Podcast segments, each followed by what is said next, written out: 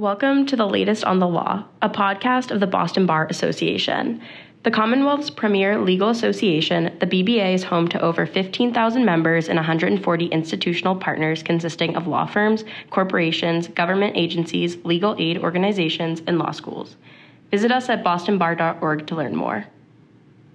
Everyone, uh, my name is Rochelle Jones. I am a staff attorney at the Volunteer Lawyers Project. I'm the lead housing attorney in the housing unit, and I work in the appeals unit as well. And I'm going to pass it along to my colleague to introduce himself.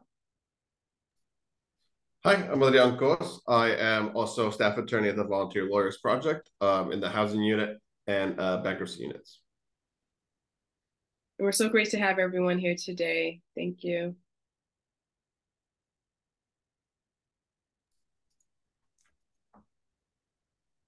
Uh, so this is just our unit. We are actually the largest unit here at the Volunteer Lawyers Project, um, which just consists of the three attorneys as well as the three paralegals. And then we have our outside um, consulting attorneys. But it's the six of us, which is still kind of small, but we are the biggest unit here.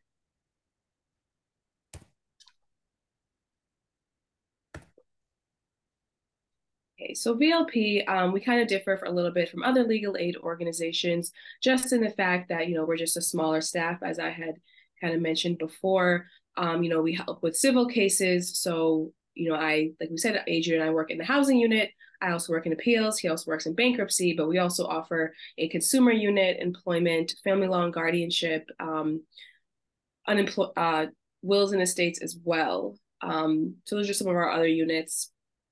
We also focus on recruiting and training the private bar. So we're always looking for volunteer attorneys for all of those unit, all of those units. Um, and our volunteer attorneys, you know, typically come from like private firms or solo practitioners or retirees. And, you know, in any event, in any case, um, we are there to provide that substantive support and guidance throughout the entire case. So our client population um, before you know we can assist a client in any aspect and um, I apologize in advance if I say client or tenant. That's because I work in housing, and even though I work in appeals, most of our appeals cases are housing as well. So I may refer to our clients as tenants. Um, but essentially, before we offer any type of service, they do have to be screened for eligibility and just meet um, VLP's case priorities. So, for example, for housing, our priorities are really um, eviction defense, but also, you know, sometimes tenants just have housing issues where they're not being evicted, right? But they're just having issues with their landlord. We'll assist them as well. So your value as a pro bono attorney, there's this really long quote um, from a major housing decision, but essentially what has been going on is that in housing court, um, you know, especially in Massachusetts, there's no right to counsel when it comes to civil cases. So what the court is seeing is that, you know, majority of plaintiffs who are the landlords, um, which could be your individual landlord or your property management companies, but they're mostly represented and tenants are not. So tenants are often, you know, in housing court having to put on evidence and present arguments to the judge or jury on themselves. And so that's why it's really important that, you know, VLP and other legal aid organizations come in and assist where we can, but also why we really strongly encourage um, our volunteers to join us and just help tenants as for the most part they're up against attorneys on the other side.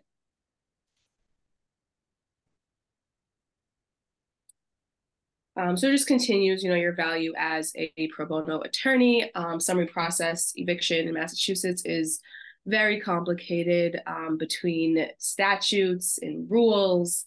Um, and so, like I said before, for a pro se tenant, right, that's really difficult to um, figure out, especially when you're going through that emotional strife with you know your eviction is at stake, your housing is at stake, um, you have a family, and so forth. So it's really great for our um, volunteers to take on these cases and defend our tenants. And continued, um, you know, our pro bono attorneys are able to just guide and reassure litigants. Um, you know, I will say, although right, ten, some of our well, majority of our clients, right, they're not attorneys, they don't really know the legal jargon, but they are the biggest voice in their own case, right? They they can't tell you what you know certain defenses are classified or titled, but they they know what's going on. They know they have conditions issues in their home and, and etc. We'll definitely get into all of that a little bit later. Um, but the attorney, you know, like in most cases, you know, you'll issue spot based on what the, the facts the client provides. Um, again, advocating for them against these experienced landlord attorneys. Um, and as an attorney, obviously, you're presenting the evidence in a you know clear and meaningful way that really gets their defenses or counterclaims across. Um, and again, our clients are low income, um, pro se litigants with no training or experience in protecting their rights in court. So that's also sometimes our clients may say too much, right? And so as an attorney, of course, we'll be able to tailor that. Okay, and so we're gonna go ahead and get started in summary process eviction. This is gonna give you like um, a general overview of evictions in Massachusetts. So in Massachusetts, a landlord may not evict a tenant without first obtaining a court order, right? So there's no, you can't, I'm terminating your tenancy, you have to leave in 30 days. No, you can, but you're not required to um, by law. Any lease that says otherwise is illegal. What is a tenancy, right? Let's start with the basics. Um, the landlord owns the premises and intends for the tenant to have possession of the premises for some period of time in exchange for rent. Um, types of tenancies, as most of us are probably familiar with, right? There's a lease, usually has a start and end date, typically a year. Um, there's sometimes there's like renewal clauses in there, or which the next slide will go into. Um, what happens when the when when the tenancy ends according to the lease, but the tenant still remains in possession, which is the tenancy at will, our month to month tenancy, which we see a lot. Oftentimes, tenants have been living in the units for 10 years, but they only had a lease in the first one or two years. Um, many of them, right? There's no set date for it to end, it's just continuous. Um, the default tenancy where there's no lease, again, that's mostly what we see. Lease expires, tenant still holds possession, landlord continues to accept the rent, right? That's a contract has formed, consideration was given. Um, so therefore it's still a tenancy and subject to summary process rules. Like the 14 day notice to quit um, or 30 days. And again, we'll go into that a little bit later. So there are three types of evictions in Massachusetts. Um, you know, most people hear the non-payment of rent, right? That's where the landlord is alleging the tenant owes one month, 10 months, 100 months of rent, right? Something is owed to the landlord. Um, here, the tenant can raise counterclaims against the rent claimed. Um, and if the tenant loses, there's no law saying the court should consider a stay of execution. The stay of execution is at the very end of the eviction timeline, um, which we will get to. Um, and there's cause terminations. Um, no counterclaims can be brought here. Um, and there's no law saying the court should consider that stay. Um, there are some affirmative defenses that tenants can raise um, when it comes to a cause eviction. But essentially, the cause eviction is saying the tenant, some way, somehow, has violated the terms of their lease or tenancy. And there's no fault evictions where the tenant can bring the counterclaims, and if the tenant loses, the law says the court should consider a stay, depending, right? Because a no fault eviction is essentially saying the landlord is saying you didn't do anything wrong, you didn't violate the lease and you also don't own anything. The landlord is just seeking to regain possession of the property. So how to terminate a tenancy? Um, so to properly terminate a tenancy, you have to give notice, right? That notice, what we call notice to quit, um, NTQ. We throw a lot of acronyms around, um, but essentially that notice to quit is going to identify the adult household tenants, um, the address of the premises, the termination date, so when the tenancy is actually going to end, um, rent unpaid if if it's a non-payment case, and just like unequivocal termination language, right? The the tenant should be able to understand that the landlord is no longer seeking to rent this property to them. Um, the three types of notice to quit, So that's typically the 14 day notice, 14 day notice to quit, that is for non-payment of rent. Um, and that's going to be for mostly your market rate tenants um, where tenants have some type of housing subsidy, which we will explore later as well, they are entitled to a 30 day notice to quit for non payment of rent. And then the 30 day notice to quit is for any other reason, which would be that cause, allegation, or a no fault. Tenants are entitled to 30 days.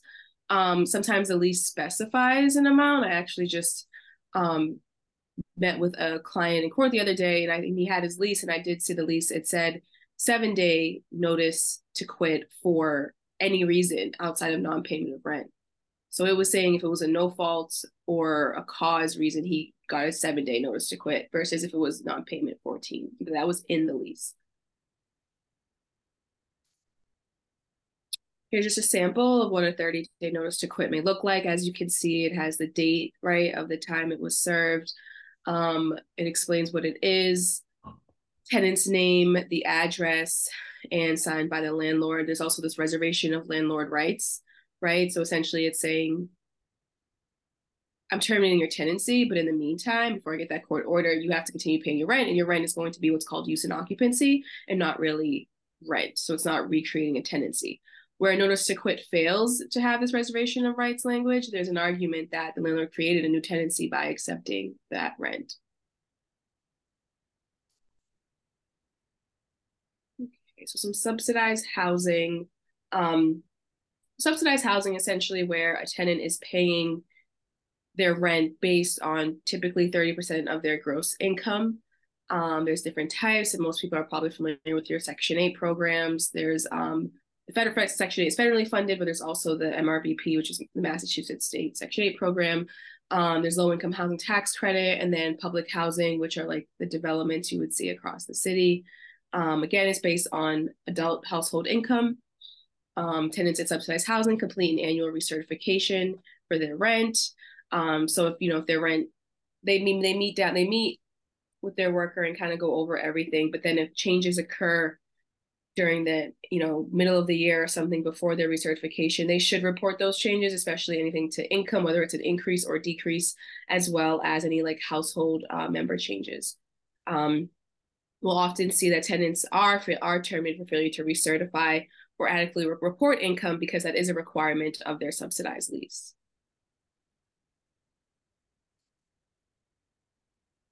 Section 8 eviction. So yeah, that's the most common um, subsidized housing program that we have, in Massachusetts. Um, and so an owner, an owner may only terminate the tenancy because of serious or repeated violations of the lease. So that's like cause um, eviction I was referring to. Um, again, violation of federal, state, or local law that imposes obligations on the tenant in connection with the occupancy or use of the premises. Again, the thing is related to cause, um, criminal activity or alcohol abuse or other good cause attributable to the family, and that's in the um, in the first year of the lease. Um, a tenant can also be terminated for other good cause kind of after that first year and there are so many other nuances and rules to subsidize housing, um, which we won't really get into, but it's just something to be mindful of, especially where a subsidized tenant is being evicted, because especially if it's a what we call like a mobile Section 8 voucher, meaning they can use that um, at any property, right, across the state or across the country, I should say. Um, there's an eviction from the landlord, and then there's the subsidy termination, so they're separate. So um, we always want to keep that in mind when advising tenants who are subsidized.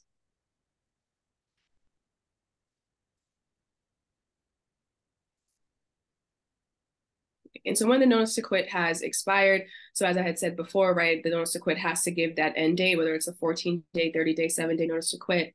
Um, again, the tenant doesn't have to move out at the end of that period, but that's just when the landlord can then file the case in district court or housing court and actually, you know, seek the court's permission to remove the tenant.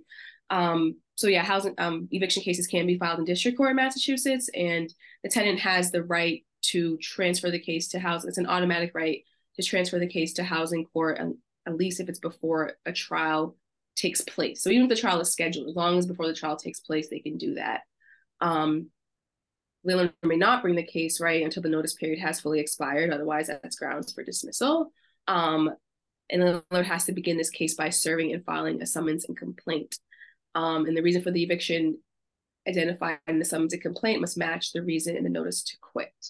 Um, and I am going to pass it to Adrian to discuss the summons and complaint. All right, thank you, Rochelle. Um, so yeah, so summons and complaint uh, and summary process.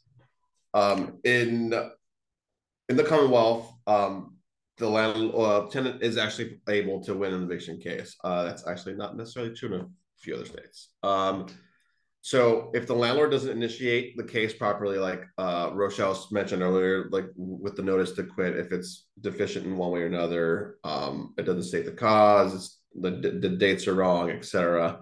Um, we get that dismissed, and yeah, tenant wins. or um, if the landlord and otherwise like fails their end, usually uh, any terms in the lease or just like general accepted um, duties of a landlord. If they fail with those, and again, our, our client can win the uh, eviction case. Um, yeah, and by winning, they get to either stay in the apartment and or uh, get money damages. Uh, we'll explain that later with the counterclaims.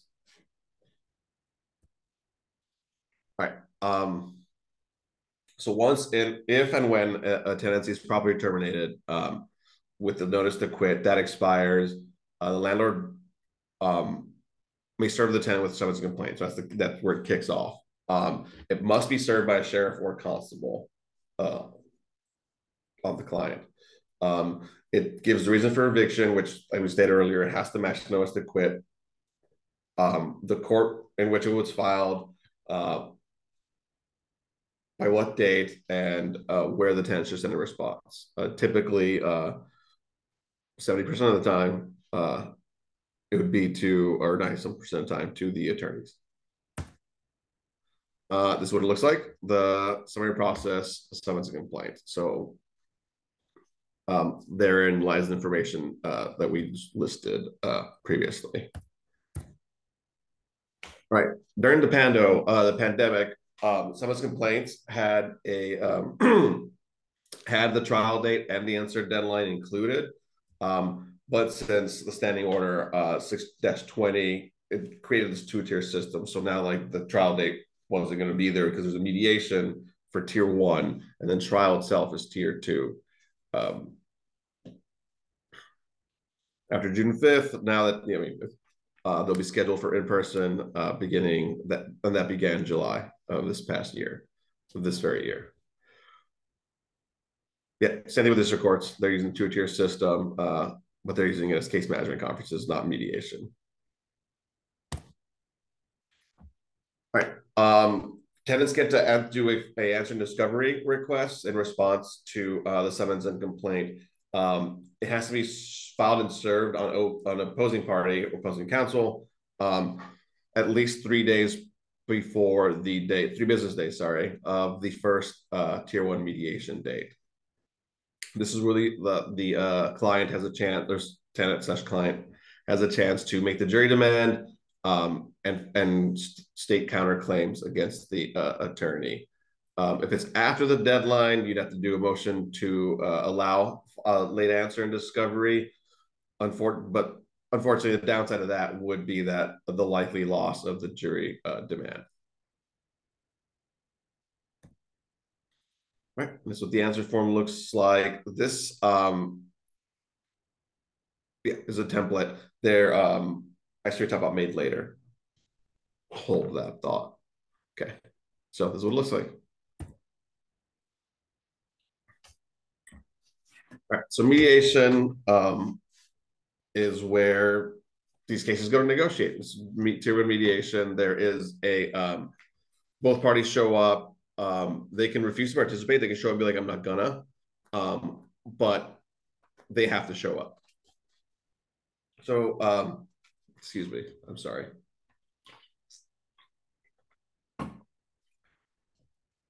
And mediation provides a like a chance to uh, negotiate with um, without having to get into a courtroom. Um, it's mediated by a housing specialist at um, at the housing clerk's uh, office.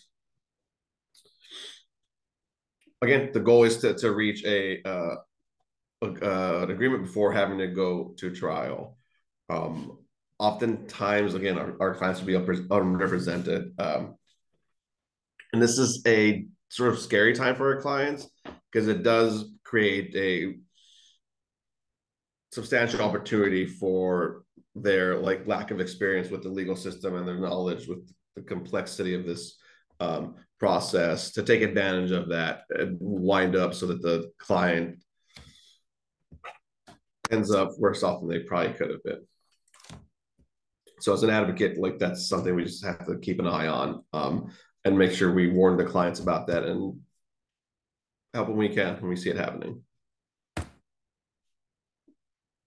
And with that, I send it back to my colleague Rochelle. Thank you. Um, so yes, that mediation, as Adrian had described, is like right. It's the first step, and for some of our clients, they may know how evictions work, or they may have some court experience, but majority of them never been to court before. They don't even know, like you know, next steps. And so mediation is kind of like you know, hopes the parties can settle, resolve the case, air out their grievances, right, prior to going before a judge or a jury on the case. Um, so for that, we, you know, again, tenants are often not represented, so they are they get kind of you know pushed into these bad agreements because essentially, it's like you know their whole goal is I need to save my housing, right? If, if the housing is is worth saving to them, right? They want to save their housing. So yeah, you're going to assign whatever agreement. You're probably not going to understand it. The housing specialists are supposed to go over each and every term of the with the tenants, but sometimes we find that that's not always the case, or tenants come back and say they were pressured or they didn't understand something. Um, but you know, if the parties don't resolve the case at mediation, then comes a summary process trial, which could either be a bench trial or a jury trial. Um, you know, again, tenants often appear before the judge without an attorney. Um, they don't need to use any legal language. Um, they just need to explain their case so the judge understands the issues, facts, and arguments. Uh, right. So, like I said, well, I think we'll get a little bit later. We'll get into like like breach of warranty habitability, breach of quiet enjoyment, like certain defenses where the tenant's not really going to know that language, but they know that their heat isn't working or that their stove is not working, right? And the judge can then assess that and not looking for this special lawyer talk.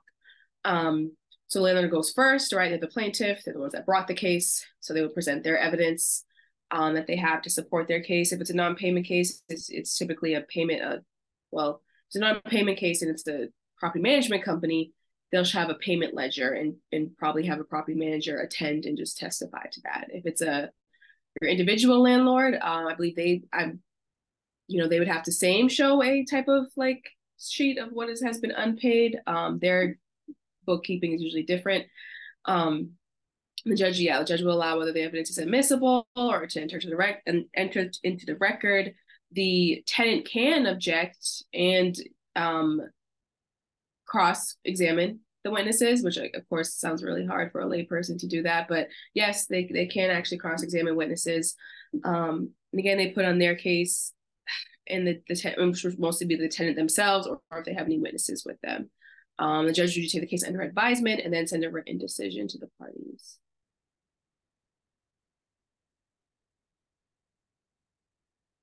Um, so what happens when the landlord wins the case? Um, again, the court will take under advisement. The judge isn't on certain motion hearings. The judge may, you know, issue a decision from the bench or write it right there and write it in there. But for trials, they usually do not. Um, so once that decision is actually issued, um, whether judgment is in favor, judgment of whether it's a monetary judgment, judgment for possession, it's in favor of either side. There's a 10 day appeal period. Um, the tenant can wait. Then, so nothing can really happen after the judgment has entered, after that 10 day, day period. On the 11th day, the landlord, if they won the case, they can request an execution from the court. So even if the landlord wins the case and judgment enters in their favor, they still have to take an extra step and request this execution, which this execution is essentially saying, you know, judgment entered on this state for possession. We won. I want to take this, you know, to a constable or sheriff, and then actually get a 48 hour notice against the tenant, which is the actual like eviction notice, the actual notice that says you have to vacate. Um, the levy date is when the when the sheriff will come. You can't levy um, on the holidays or on the weekends.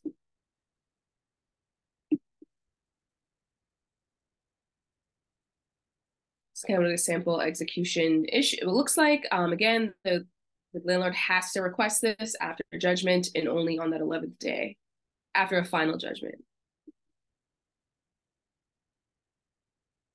So there's a stay of executions. Um, so it's you know where where judgment has entered, but it's precluded from being executed on for a spe- specified period of time. And also, I should say, sometimes in the judge's decision, if judgment is in favor of the landlord, you know, they'll say execution will issue accord- accordingly, right? Or they say execution cannot issue until a certain time. Sometimes the judge may say that, particularly in your no fault cases, right? Not your cause or non payment, but in a no fault case. Um, yeah, exactly. So you know, sometimes they have, or they could give a stay, and I see the judges are more reluctant to give the stays in your fault or non-payment cases, but they will do it in the non-payment case if the tenant can actually like start paying use and occupancy. Um, in order to stop the execution, right, the tenant has to file a motion to stay. So after judgment enters, right, landlord gets that gets judgment, they they request the execution, the court has to then issue the execution, then the landlord, the tenant, I'm sorry, can file a motion to stay, meaning stop the execution for a list of reasons. Um, typically here, sometimes it's like sympathetic reasons, or in a non-payment case, if they have rental assistance application pending, um, so forth. So courts can grant up to six months in any case, which I have not seen that far, um, or up to 12 months um, in no fault cases where there's someone that is 60 or over or disabled. Um,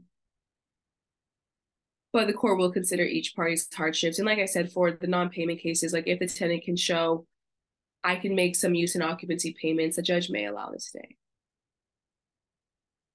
And also a stay, I'm sorry, an execution is only good for three months as well. So if landlord hasn't levied on an execution in the three months, it's expired and they have to go back and request a new one from the court. And with a 48 hour notice, um, typically looks like they serve on a day. And I, would say it's like, it's titled 48 hour notice, but for example, a tenant is served, if they're served that on a Friday, right? Like I said, you can't levy on the weekend. So typically the date, the time and date to actually leave would be that Tuesday morning. But we'll see, but this is a 48 hour notice.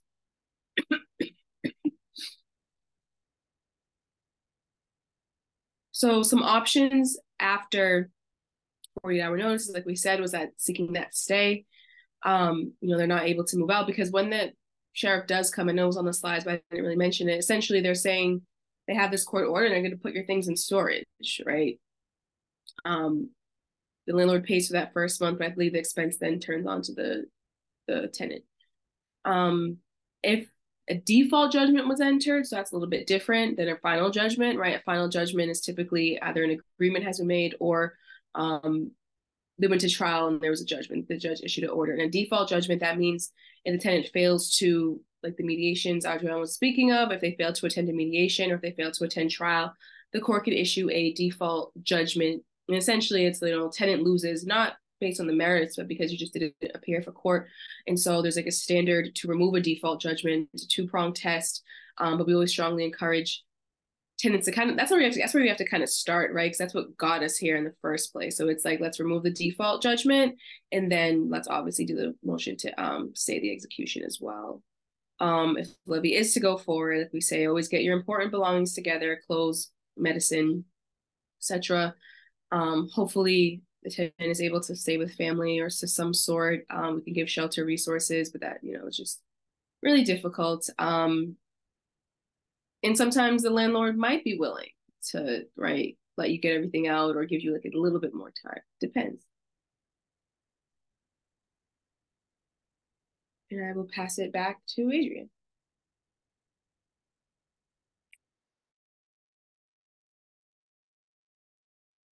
Every time.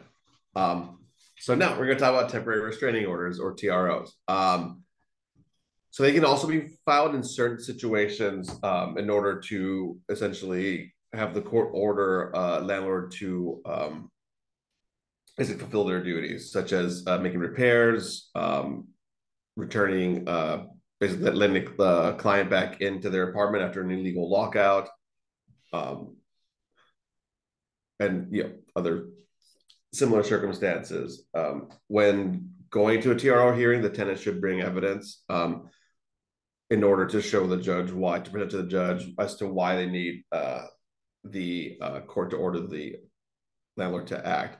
Um, most of our clients will end up asking for an affidavit of indigency so they can have their uh, fees uh, waived, as most of them are, you know, because we low, have low income clients. Um, it is a very quick turnaround to get a hearing, usually uh, often uh, right away or again very there shortly thereafter. Um, the the obviously normal services involved. You need to serve the landlord.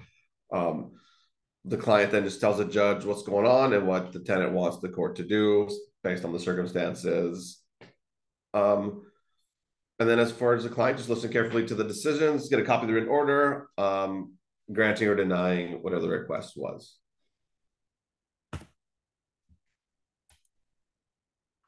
Next. There you go. Okay, rental assistance. Um, many of our clients um, do are either do apply or will end up applying or have applied rental assistance. Um, here primarily RAFT a rental assistance for families in, in, in transition um, the threshold is as long as it's like is uh, based off the uh, area median income so which is um, 50% of that or 60% with proof of uh, domestic violence um, it is currently capped at 7000 um, award of $7000 for every 12 months um,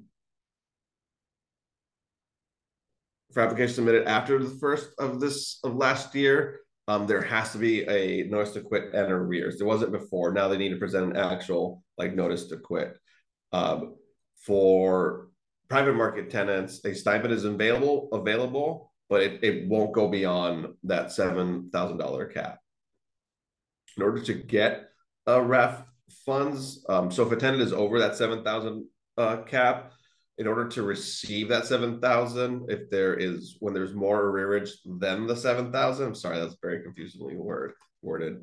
Um, they uh, then need to provide proof that there's some other arrangement or agreement for uh, funding that will cover what's the remaining uh, arrearage. Um, under mass law, um, a court shall continue uh, non-payment evictions if there is a pending application. So this is a hard like shall. Um, it pauses it while the uh, RAFT gets processed, the RAFT application gets, or other uh, program applications get uh, processed.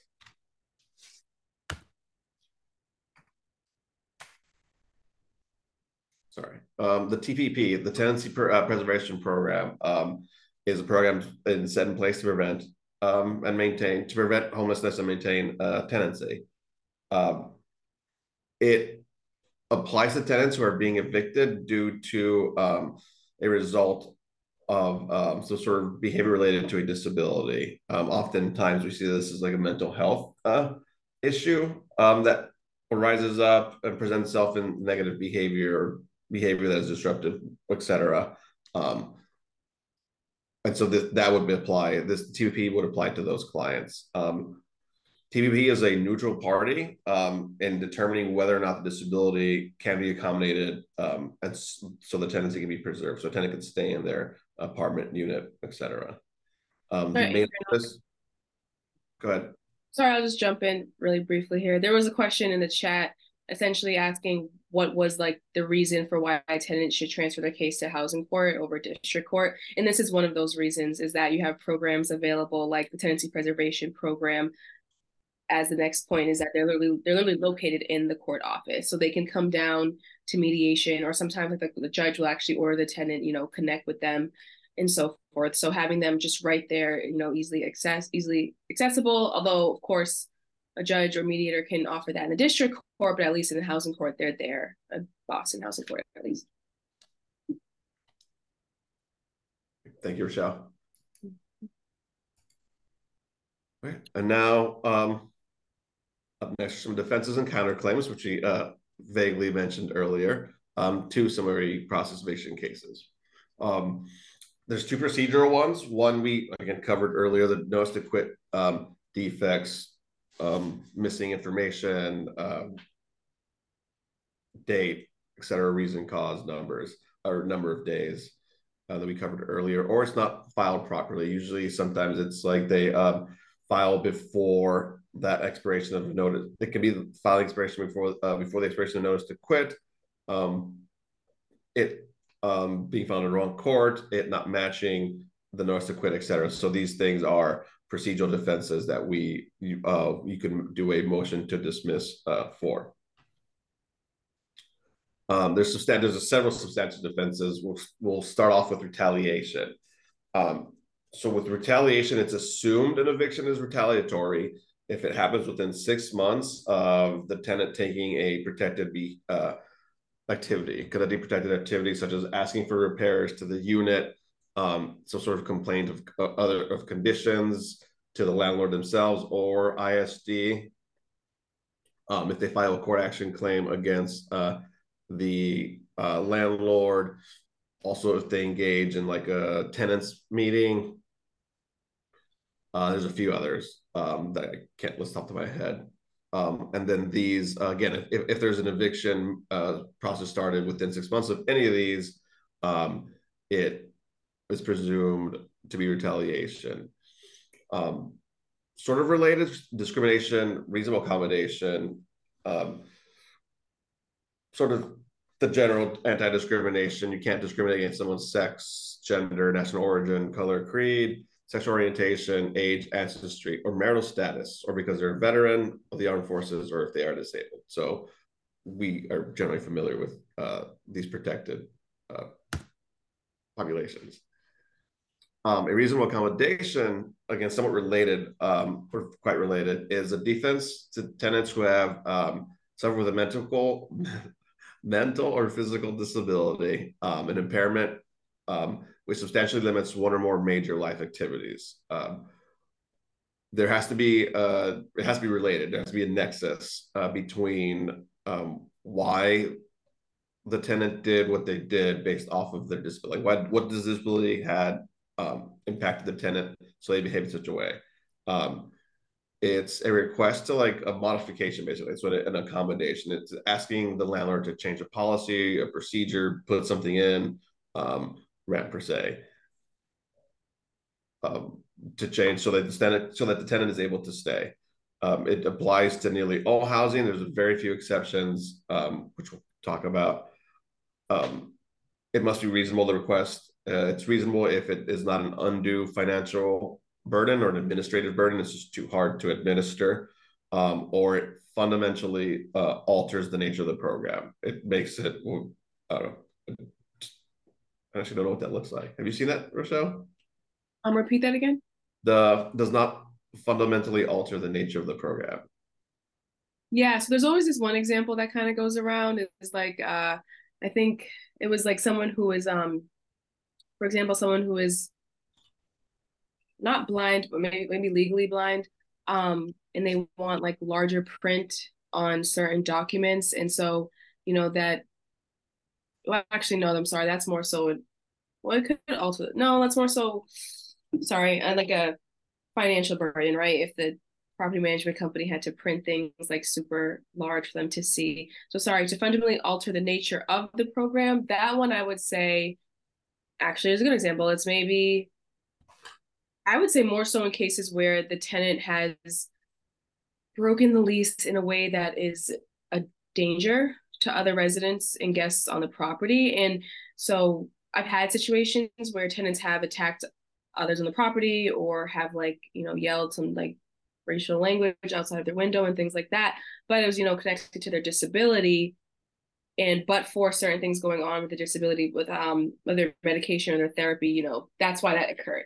But if it's something that actually like will harm another resident, I that that will definitely fundamentally alter the nature of any program, right? Like landlords will still have that obligation to other residents not to subject them to like danger.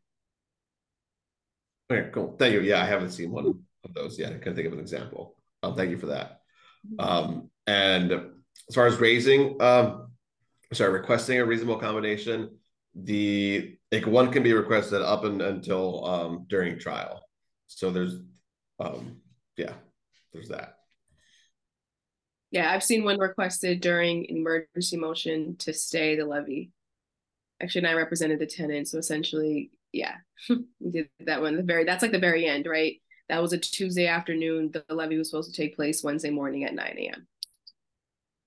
And these uh this defense is not just available for when it's uh, for cause, um, but otherwise, so this disabled tenant still has the you know equal opportunity to enjoy their tenancy.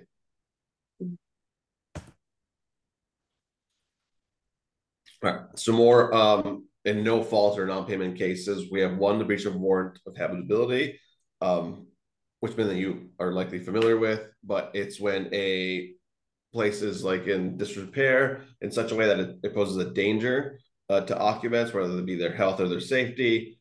Um, and the defense and counterclaim here would be um, that the value of the apartment has decreased. So like they've been paying or they've been being billed more than what it's worth. They're being overcharged, and so that is um, one counterclaim. Uh, breach of uh, work uh, habitability. Sorry. Um, then there's a breach of quiet enjoyment, which is uh, an interference with the tenant's use. So this is less so safety related, um, as opposed to um, say more of like there's uh, other tenants or some sort of uh, danger or nuisance that the tenant um, that is the landlord's responsibility, but has not been taken care of. Like it is interfering with someone's use uh, of their of their apartment, their unit. Um, again, this could be uh, a tenant can sue for money damages under this uh, claim, um, which is actual damages or three times the rent, whichever is more, um, which is, I mean, treble damages. Okay. Um, in this, again, for no fault or non-payment cases, there's a violation of security deposit law, um, which requires landlord to put in an account, an interest-bearing account, uh, and provide, um, generally speaking, provide an accounting of, of what they're doing with that money to the uh, tenant. If they don't do that, then um, again, that's a counter that, that's a counterclaim, and uh, damages can be sought. Money damages can be sought. Um, also, 93A, the unfair and deceptive practices law, applies to landlords uh, most uh, in a few cases. Um, it does not apply if there is if it's a two family owner like a two family owner occupied uh, of a unit or apartment slash building um, if it's the only one they own it if it's a three family owner occupied and they use that the rent money primarily for mortgage or other bills and stuff like that, then that is also exempt from 93A. Nonprofit housing providers and housing authorities are also um, like it, this does not apply to to them. Okay, um, some more defenses. These are in cause convictions. Um, one being that the behavior or whatever the lease violation is was not shown. Um, essentially, it wasn't me. Like the tenant is like, I didn't do this. Um, is the is that defense? There's a reasonable accommodation defense, uh, which you mentioned earlier, that the reason uh, this violation, the reason for the violation was a result of or, or reasonably connected to the this the tenant's disability and there's there's the sort of more policy principle of the avoidance of forfeiture, which is um, doing the best to keep a tenant um, with a tenancy. There's uh, basically preventing uh, homelessness and not having people. Um, they try to res- uh, find a way to resolve the issue with like something that benefits both sides. Like if it's a, like a dog issue, getting rid of the dog. Um, being allowed to cure rent, even though it's you know it's past like the required permissibility time period, um, and other things like that. And agreeing not to play the car the stereo late at night. Um, and I am handing it back off to Rochelle. Thank you. So the next few slides, uh, know that you guys kind of have just like the basics of where to start with housing eviction cases, is really just you know how our pro bono attorneys can get involved um, and actually representing um, tenants and then what that looks like because it's, it's going to look different. There's different ways um, volunteers can volunteer with our organization especially in the housing unit um, and you can almost like build build up your, your case level or expertise in housing. So we can go ahead and get started.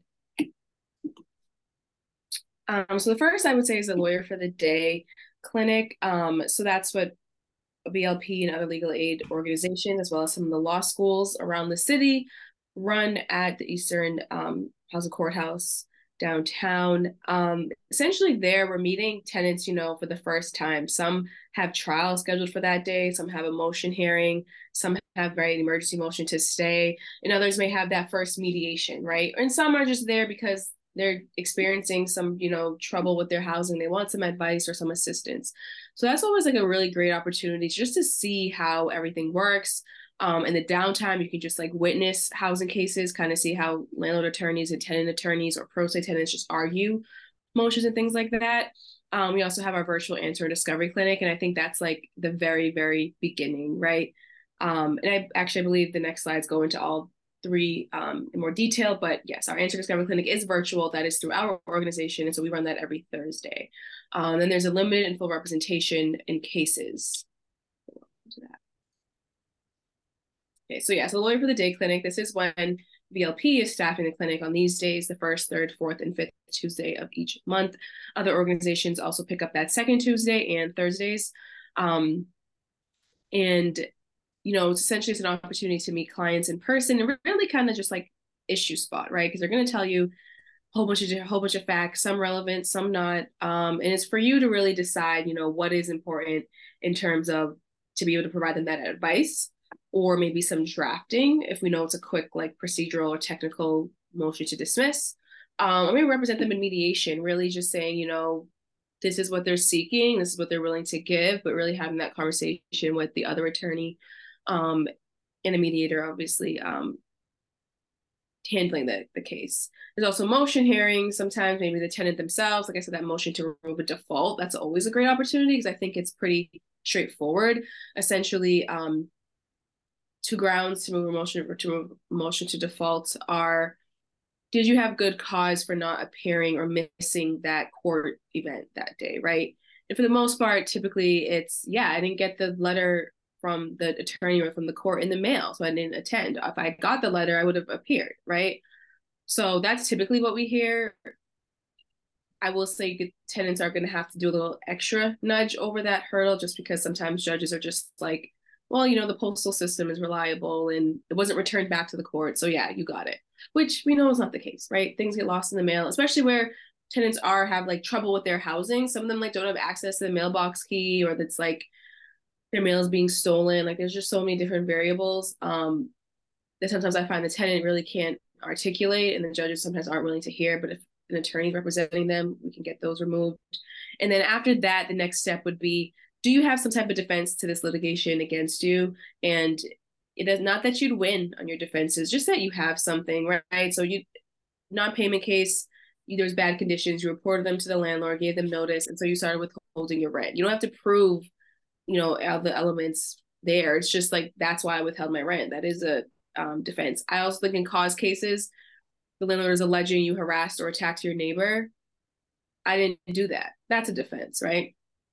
Um, and so I, am sorry, I was just I just got into that, but that's really just like a brief motion where I think you can kind of pick up and start with, and it can only be limited to that, right? We can provide the assistance limited to that day, so you don't have to take the case on, um, you know, and do further work unless you want to, of course, and we strongly encourage that. But just know that it could just be for that limited purpose. Um, and VLP staff attorneys are always there to mentor, supervise, and assist, of course.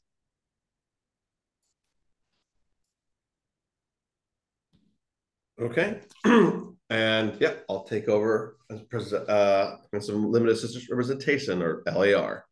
Um, so we're able to do limited assistance, or you, uh, limited assistance representation uh, because of Standing Order 1 10, uh, which took effect in November of 2010, which um, allows a, a, qualified attorney to assist a uh, pro se litigant um, on a limited basis without having to take on further responsibility or further uh, duty to represent like representation. Essentially, it's a one shot um, where you where you agree to um, assist this this client again on this one uh, occasion.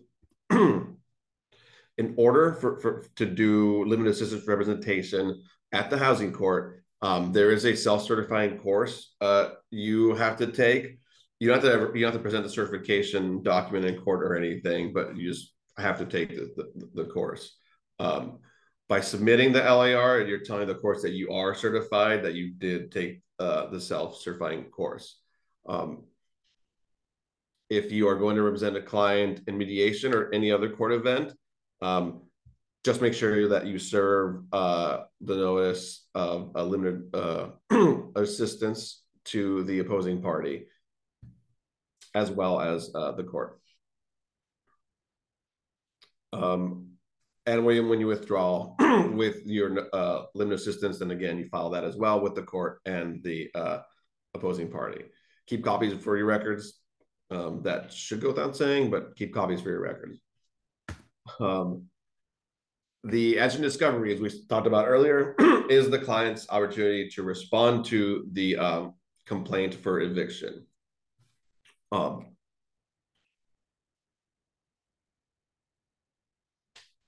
yeah, and so at our clinic, um, we set up uh, two. So we have appointments at 9 a.m. and 11 a.m. two each on um, on the, uh, the Thursday every Thursday of the month. Um, what we do there, we schedule these. We have um, we help tenants go through this form uh, that GBLS has, the Massachusetts Defense for Eviction form or MADE form. Um, is is sort of like fill in the blank, populate questions sort of form that um, we have volunteer attorneys, you all ideally, um, help the clients uh, complete. We you walk through them um, put in facts, defenses that are applicable, uh, facts that support those defenses, etc., with the client um, in order to prepare to you know be able to have a submission ready. Um, during, at these clinics, a VLP attorney is always um, available to answer questions. Uh, it's via Zoom, so we sort of hang out in a different um, like breakout room while uh, the volunteer attorney, uh, the client, the paralegal, sometimes an intern or a shadow um, sit in there. So we're available for uh, any questions uh, while you're with the client. Um, once the forms are completed through the MADE uh, web app, you uh, will then share it with us with VLP. We'll finalize them, do some edits, etc. Have the client sign them, and then we will e-file for them. Um, to join us at the Answer and Discovery Clinic, um, which you should. It's a great time. Um, there's an online sign up sheet um, where you all can select a day um, and the two hour time slot you'd like to uh, volunteer at. You can do, um, you can work alone, you can work with a pair. Oftentimes, there's uh, attorney or, or, intern who sit in and will shadow. yeah, often uh, requested by uh, new attorneys. Um, it's not a walk-in like I mentioned earlier. We schedule we schedule these slots um, after screening the clients for eligibility and um, getting retainers and that administrative part, uh, upfront part taken care of. Um, two hour shifts, like I said. So the, the volunteer time is also two hours. Uh, we provide the information, the case documents, like notice to quit, the summons to summons a complaint, and any other pertinent documents. Um, we get you all the Zoom links. Um, and before you talk to the clients, we have a little case review session where, because we are more familiar with the case as you're, you know, being brought into it, um, present uh, a summary of the facts of what's happening, potential defenses that we see as we're looking at the case docs and the, and the case facts, um, and information you might want to elicit from the client uh, to see if they lead to other defenses. So that's sort of, you know, like upfront uh, prep uh, case review work before we send you into the room with the client. Um, oftentimes, uh, our clients need representation be um, beyond answer discovery and the like one opportunity at the lawyer for the day clinic um, that we hold at, at the Suffolk Courthouse. Um, there's also stuff like drafting motions, um, representation at like motion uh, hearings, like motion to um, dismiss, for example, um, in in mediation negotiation. So there is many opportunities for uh, one shot um, chances at uh, volunteering and helping clients out um, limited. There's also full representation um, if you want to take on a full rep case, which is always awesome. Um, and then whether you choose to provide a limited or full presentation, you are always assigned a staff attorney or mentor to support you. So questions, concerns, we VLP is there to uh, assist and support our volunteers. Um, trainings we uh, offer VLP itself offers uh, basic housing training uh, for uh, yeah, which is similar to this. There is also a MADE and answer and discovery training specific to the MADE form that I mentioned earlier. and again, the uh, LAR certification that we uh, also spoke about earlier. Um, yeah, and you only need to do it one time. And if there are any questions, I mean, I guess there are. I see the question. Um, there was one question in the chat just regarding uh, can we get the recording of this meeting? I believe BBA will be handing out the recording, or they're the ones who have access to that. Um, I did answer some of the other questions in the chat, but please let me know if my answer was not hard to understand or if you have any more follow-up questions. And then as well as any other questions, I think you guys can come off mute and ask the questions. It's entirely up to you.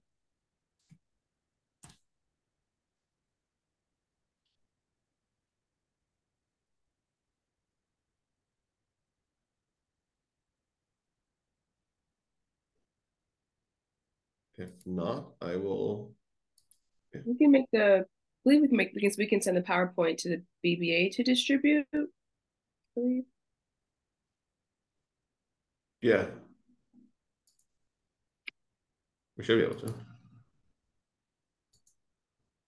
How often done in, in how often are eviction trials done in district court as opposed to housing court? Um, to be honest, I don't have the exact answer for that, mostly because we operate in housing court, but um, I'm gonna have to assume that majority of them are in housing court. So, like I said, we're in, we kind of operate out of the Eastern Housing Court, which is like Suffolk County, um, which includes like Chelsea, Somerville, Cambridge. But there's also like Metro South, um, Western Housing Court, Northeast. Like that covers kind of all the areas of Massachusetts. It's like six or eight towns, right? Kind of are assigned to a certain housing court.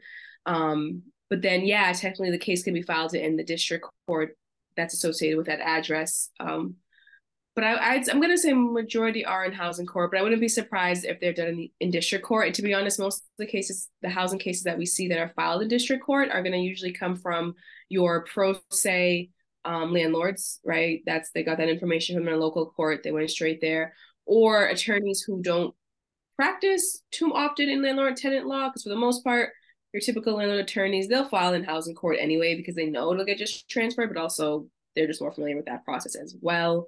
Um, but it, I would say majority should would be in housing court, but, but I really, I guess I just don't know how many are filed in district court. I know we handle a lot that we help with transfers sometimes, like for our answer and discovery clinic, we can we may be able to assist there. Um, but there's also more district courts in the state than housing courts, so maybe they're more in there, but can a law student volunteer how and where? Um so yes definitely. If the law student is 303 that that would that would be great as well. Um they can volunteer at the lawyer for the day clinic. Um you know again still under the supervision of the staff attorneys. Um we also have an internship program that is available for law students which you know it's through the course of a semester whether it's spring summer fall. Um or the answer discovery clinic you know we ask that you shadow a few times before you um, do that uh, by yourself with the client but there's definitely opportunities for law students as well. Both I've for the both I think they have the same authority both district and housing courts. It's just I think I was explaining before I think they, I think the housing court judges right. That's all they're in front of is just housing cases. And so they have more of like the substantive knowledge of like you know the more up to date case laws and things like that um, on housing court, but the district court judge is technically still under that. So if it's a district court, so if it's an eviction case filed in district court, they're still subject to summary process rules, um, as well as Massachusetts civil procedure. Both of them uh, do both. So there's no, there shouldn't be any difference in authority regarding different courts. Um, pro bono work was a time commitment. Um, so I wish our pro bono manager was here. There's no real um, time commitment requirement. You know, you like I said, the lawyer for the day. You could do a half day, full day. Um, so there's no like hourly requirement. For our interns, we do require, I believe, at least 12 hours a week. But for our pro bono volunteers, no. And then, you know, that's the same if you guys take on a limited assistance case or a um, full-time case that's you know it's entirely that's entirely up to you that's like the beauty of it right you're the volunteer you get to choose your hours and things like that um, and does this lead to lead to paid work um, so VLP is also always hiring I believe we have a couple staff attorney and paralegal positions available on our website. So you're definitely, you know, more than welcome to apply there as well. And then, yeah, if you've been a volunteer with us, I'm sure that looks really great to the hiring committee.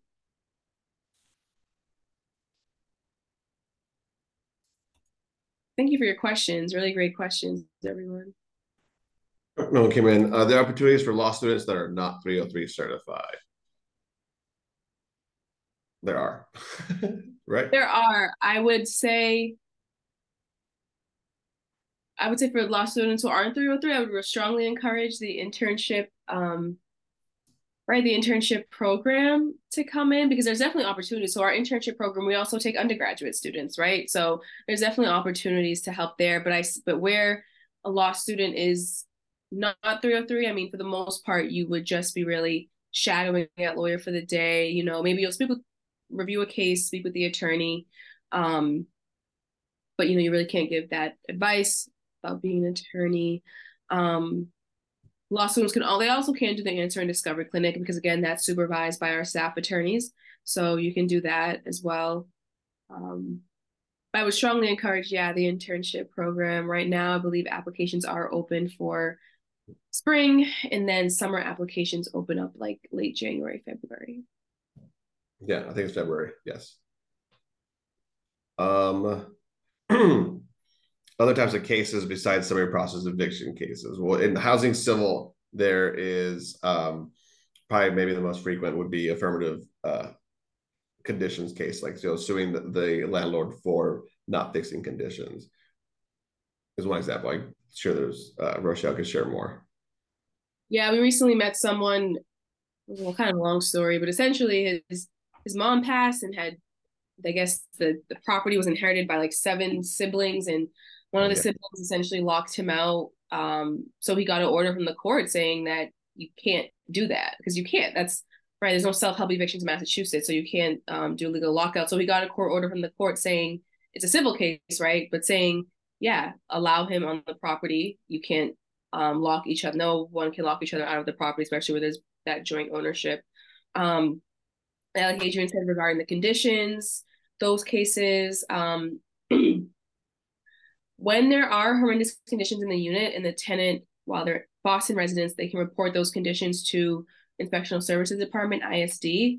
ISD will then come out and inspect the unit and cite the landlord for any violations and then give the landlord a certain amount of time to fix those violations, right? Um, and if the, if the landlord fails to do that, technically the ISD can bring the case against the landlord, and that would be also in housing court under the civil docket. Um, or not to get too complicated here, but or under a criminal docket. But um, yes, there's all those other cases, not just eviction and housing. But in terms of other subject areas, like like if it's a family law or personal injury, no, no, it's all going to be related to some sort of of housing. Um, I also would always suggest to, to clients too, because there's a small claims aspect of the housing court, and we always kind of suggest that sometimes small claims might be just faster if you are seeking damages under $7,000 in Massachusetts, it's pretty straightforward. That's always the route that tenants can take as well.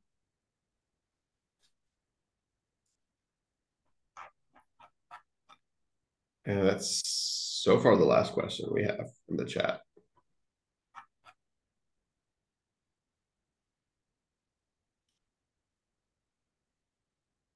I'll stop my share screen.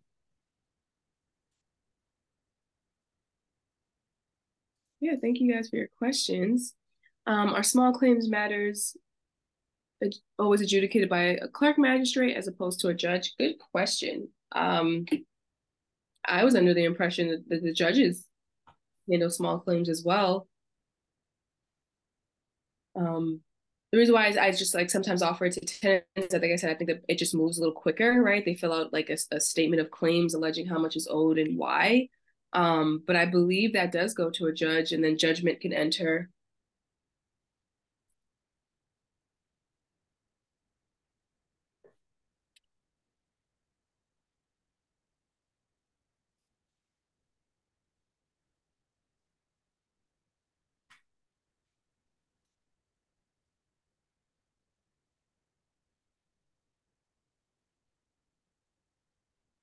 See people a little more time if they're typing questions.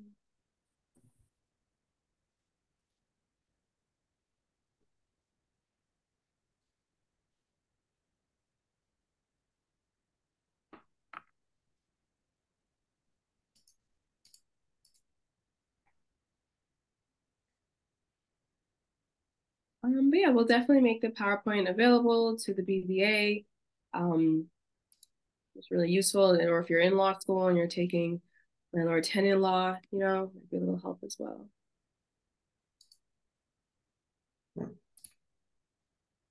Yeah, and please do consider volunteering. Um, with a volunteer lawyers project, we could always need uh, more volunteers and more clients we can help, um, especially at lawyer for the day. The more the more clients we're able to help, um, very much the better. And there's plenty of opportunities on Tuesdays at lawyer for the day. There are no more questions, we can go ahead and conclude the presentation. Thank you.